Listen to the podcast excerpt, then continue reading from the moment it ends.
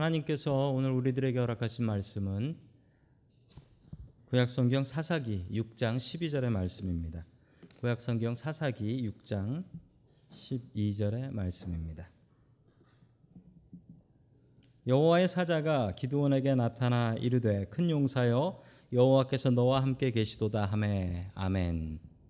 하나님께서 우리와 함께 하시며 말씀 주시면 감사드립니다. 아멘. 자, 우리 옆에 계신 분들과 인사 나누겠습니다. 반갑습니다. 인사해 주시죠. 네, 반갑습니다. 자, 갈수록 말씀의 부담이 커집니다. 이제 다섯 번째니까 다섯 명 이름을 외워야 되는데 어, 처음에 누구였죠? 예, 처음에 온니엘 어, 기억하시네. 그 다음에 에훗. 예. 그 다음에 세 번째는 삼갈. 예. 세 번째니까 삼이지. 삼갈. 다음에 지난주에 드보라. 예, 드보라. 예. 누구네 집 딸 이름이죠? 네, 드보라. 자, 그리고 오늘은 다섯 번째 기드온입니다. 기드온. 기드온은 아주 유명한 사람이지요. 오늘 기드온의 이야기를 통해서 하나님께서 우리 기드온에게 어떻게 부르심을 주시고 역사하셨는지 같이 하나님의 말씀 받도록 하겠습니다. 첫 번째 하나님께서 우리들에게 주시는 말씀은 하나님의 은혜를 기억하라라는 말씀입니다. 하나님의 은혜를 기억하라. 자, 사사기 6장 6절의 말씀을 같이 한번 읽도록 하겠습니다. 사사기 6장 6절입니다. 시작.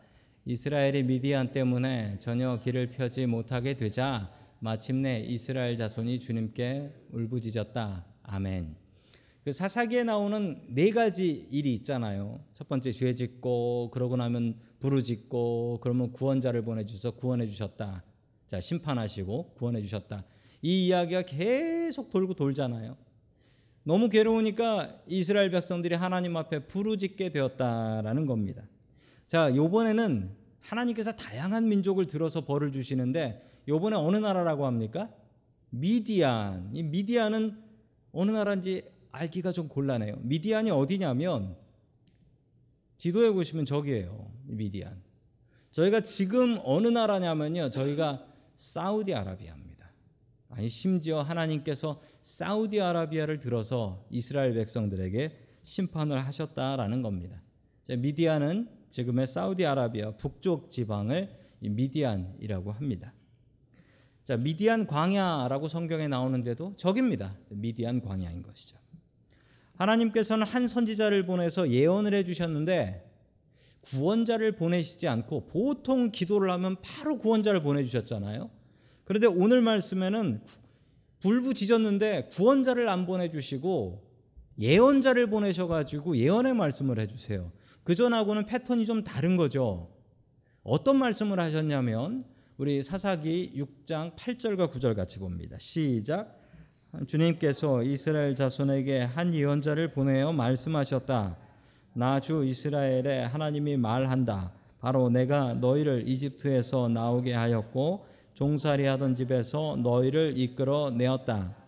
내가 너희를 이집트 사람과 또 너희를 억압하는 모든 원수의 손에서 구하여 내었다. 내가 그들을 너희가 보는 앞에서 쫓아내었고 그 땅을 너희에게 주었다. 아멘. 하나님께서 하신 일은 예언자를 보내서 기억해야 될 거. 이거 다 옛날 얘기잖아. 옛날 얘기. 옛날에 출애굽할 때 어떻게 출애굽 시켰고 어떻게 너희들을 구원했는지 그걸 기억하라는 거예요. 하나님께서 구원해 주시지 않고 그 전에 예언자를 보내서 책망하시면서 알려 주셨던 것은 너희들은 왜 과거를 잊고 사니? 너희들은 왜 주셨던 은혜를 잊고 사니? 그도 그럴 것이 이 출애굽 엑소더스로부터 지금은 200년 이상이 지났으니 뭐 살아있는 사람은 없는 거죠. 다 조상들을 통해서 그때 이집트에서 나왔다라는 이야기만 들었는데 그걸 기억하지 못했다라는 것입니다. 우리가 하나님의 은혜를 잊지 않고 잊어버리면 불평하게 돼요. 우리가 하나님 앞에 죄 짓는데 그 제일 처음에 시작은 무엇이냐면 하나님께서 나에게 베푸신 은혜를 잊고 산다입니다. 받은 은혜를 기억하며 살아야 됩니다.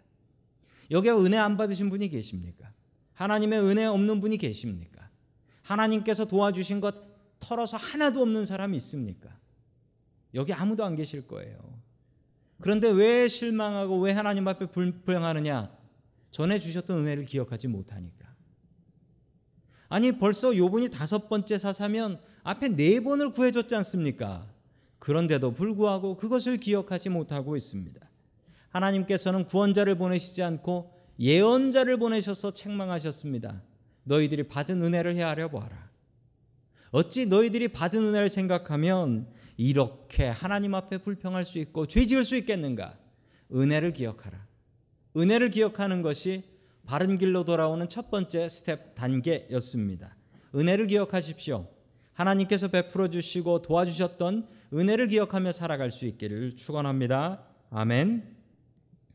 두 번째 하나님께서 우리에게 주시는 말씀은 누구의 힘으로 일할 것인가? 누구의 힘으로 일할 것인가? 자, 사사기 6장 11절 말씀 같이 봅니다. 같이 읽습니다. 시작.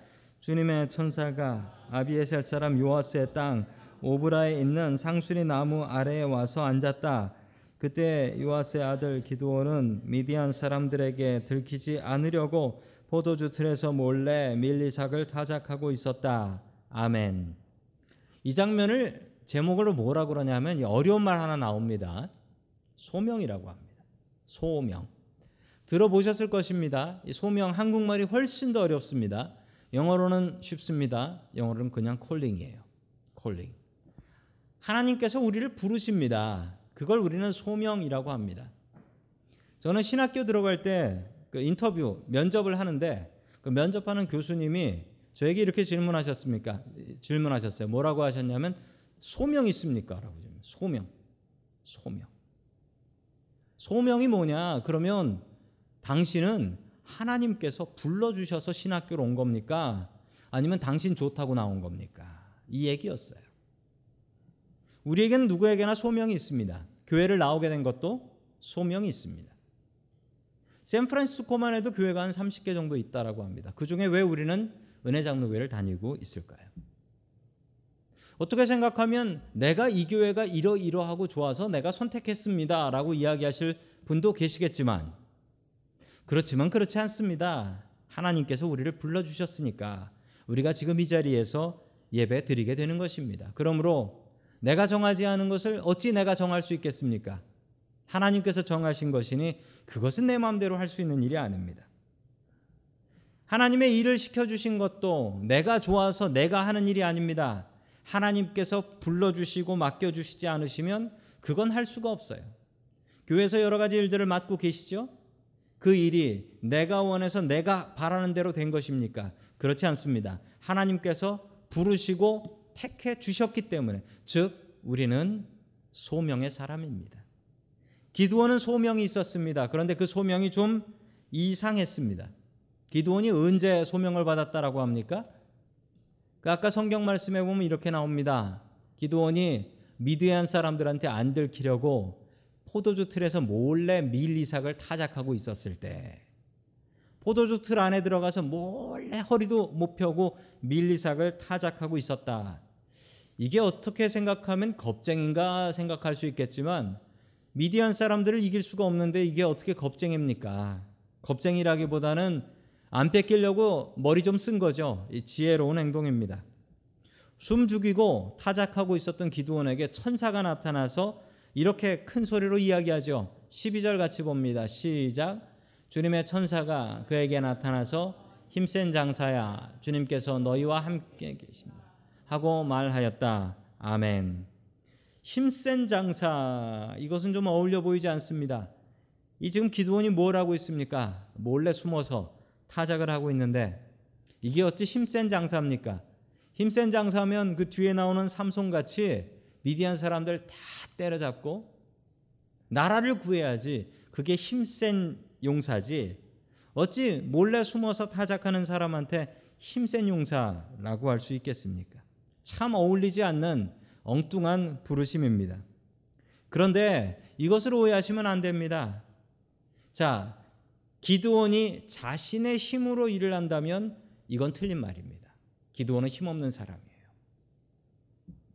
그런데 기드온이 하나님의 힘으로 일을 한다면 이건 정말 맞는 이야기입니다. 오늘 성경 말씀에 무엇이라 합니까? 힘센 장사야. 이 따옴표잖아요. 힘센 장사야. 왜냐하면 왜냐하면 하나님께서 너와 함께 하시기 때문에 너는 힘센 장사다라고 이야기합니다. 우리는 주님의 일을 합니다. 그런데 그 일을 할 때 어떤 힘으로 하고 있습니까? 내 힘으로 합니까? 하나님의 힘으로 합니까? 내 힘으로 하면 버틸 수 없습니다. 그런데 하나님 주시는 힘으로 하면 넉넉히 이길 수 있다라고 오늘 성경은 분명히 우리에게 말씀하고 있습니다. 자, 그러자 기도원이 따지듯이 물어봅니다. 우리 13절 말씀 같이 봅니다. 시작. 그러자 기도원이 그에게 되물었다. 감히 여쭙습니다만 주님께서 우리와 함께 계신다면 어째서 우리가 이 모든 어려움을 겪습니까? 우리 조상이 우리에게 주님께서 놀라운 기적을 일으키시어 우리 백성을 이집트에서 인도해 내셨다고 말하는데 그 모든 기적이 다 어디에 있단 말입니까? 지금은 주님께서 우리를 버리시기까지 하셔서 우리가 미디안 사람의 손아귀에 넘어가고 말았습니다. 아멘. 지금 기도원이 따지고 있습니다. 힘센 장사요? 그건 말도 안 되는 얘기고. 하나님께서 함께 하신다? 아니, 하나님께서 함께 하시면 왜 이런 일이 있습니까? 왜 미디안한테 우리나라가 넘어가서 지금 이 꼴이나 있습니까? 여기에 오해가 있습니다. 하나님이 힘이 없어서 지금 이스라엘 백성들이 미디안한테 고통받는 게 아니라는 사실입니다. 하나님께서는 힘이 있지만 그래서 오히려 미디안을 들어서 이스라엘 백성들에게 벌을 주고 있다라는 거예요. 자식을 키우면서 자식들한테 벌 줘본 기억들 있으시죠? 벌 줘본 기억들 있으실 거예요. 벌을 주면은 부모의 마음이 어떻습니까? 기분 좋습니까? 말 안 듣더니 잘 됐다 이러고 있습니까? 그 그런 부모 없어요. 그런 부모 없어요. 자식한테 벌 주면은 그 벌 주는 부모의 마음이 더 아파요. 예, 벌 받는 자식보다 벌 주는 부모의 마음이 훨씬 더 아픕니다. 이 마음을 기드온이 잘 이해하지 못했던 겁니다. 이게 하나님께서 벌 주신 것인데 벌 주는 하나님이 더 마음 아프신데 그걸 기억 못했다라는 것이죠. 우리는 하나님의 힘으로 일을 해야 됩니다. 하나님의 힘으로 일하면 성령님 주시는 힘으로 일하게 되면 지치지 않습니다. 지치지 않아요. 그러나 내 힘으로 하면 지치고 내 힘으로 하면 포기하고 싶습니다. 기도원은 착각을 했습니다. 그 착각 우리가 하면 안 되겠습니다. 주님 주시는 힘으로 일할 수 있는 저와 성도 여러분들 될 수 있기를 주님의 이름으로 간절히 축원합니다. 아멘. 세 번째 마지막으로 하나님께서 우리들에게 주시는 말씀은 하나님의 평화를 사모하라라는 말씀입니다. 하나님의 평화를 사모하라. 기도원은 이 천사가 진짜 하나님의 천사인 것을 알고 깜짝 놀랍니다. 지금 내가 정말 못된 짓을 했구나. 그리고 하나님을 만났으니 내가 이제 죽겠구나라고 생각하며 벌벌벌벌 떨고 있었습니다. 천사는 안심하라, 너 죽지 않는다라고 이야기를 했지요. 그러자 그 이야기를 들은 두려움에서 벗어난 이 기도원이 했던 일은 하나님 앞에 재단을 쌓고 예배를 드렸던 것입니다. 자, 우리 24절의 말씀 같이 보겠습니다. 시작. 기도원은 거기에서 주님께 제단을 쌓아 바치고는 그 제단을 여호와 샬롬이라고 불렀다. 아멘. 자, 여호와 샬롬이라고 합니다. 샬롬이 뭐냐면 그 이스라엘 말로 평화입니다. 그리고 샬롬은 다른 말로 하면 이스라엘 사람들은 인사를 이렇게 해요. 인사를. 한국 사람들은 안녕하세요라고 인사하는데 그 안녕이라는 것도 평화라는 뜻이죠. 우리 안녕이라는 말도 평화란 뜻인데 그 유대인들은 인사할 때 이렇게 샬롬이라고 인사를 합니다. 우리 옆에 계신 분들하고 다시 한번 그렇게 인사해 보시죠. 샬롬이라고 인사해 주시죠. 샬롬. 네. 샬롬은 한국말로 살놈이란 뜻이라는 샬롬은 평화라는 뜻입니다. 자, 재단을 쌓았는데 그 재단의 이름을 무엇이라 했냐? 여호와께서 주시는 평화다라는 것이죠. 주님께서는 우리에게 평화를 주시는 분이십니다. 이 평화는 어디서 내리는 평화냐? 하늘에서 내리는 평화입니다. 세상이 아무리 우리를 흔들고 넘어뜨리려고 해도 우리에게는 주님께서 주신 평화의 마음이 있으면 절대로 흔들리지 않습니다. 죽을 뻔해서 덜덜 떨었던 기드온이 하나님의 말씀 때문에 그토록 평화를 누렸던 것처럼 우리도 평화를 누려야 됩니다. 그 평화는 여호와께 제단을 쌓았을 때 생깁니다. 제단 쌓는 것은 예배 드렸다라는 얘기입니다. 우리가 예배를 드리면 우리의 마음속에 평화가 몰려옵니다. 세상이 주지 못하는 평화가 있습니다. 주님 주시는 평화가 오늘 우리 예배 가운데 풍성하게 넘쳐나길 축원합니다. 아멘. 또한 우리들의 가정 가운데 주님께서 주시는 여호와 샬롬이 늘 넘쳐날 수 있기를 주님의 이름으로 축원합니다. 아멘.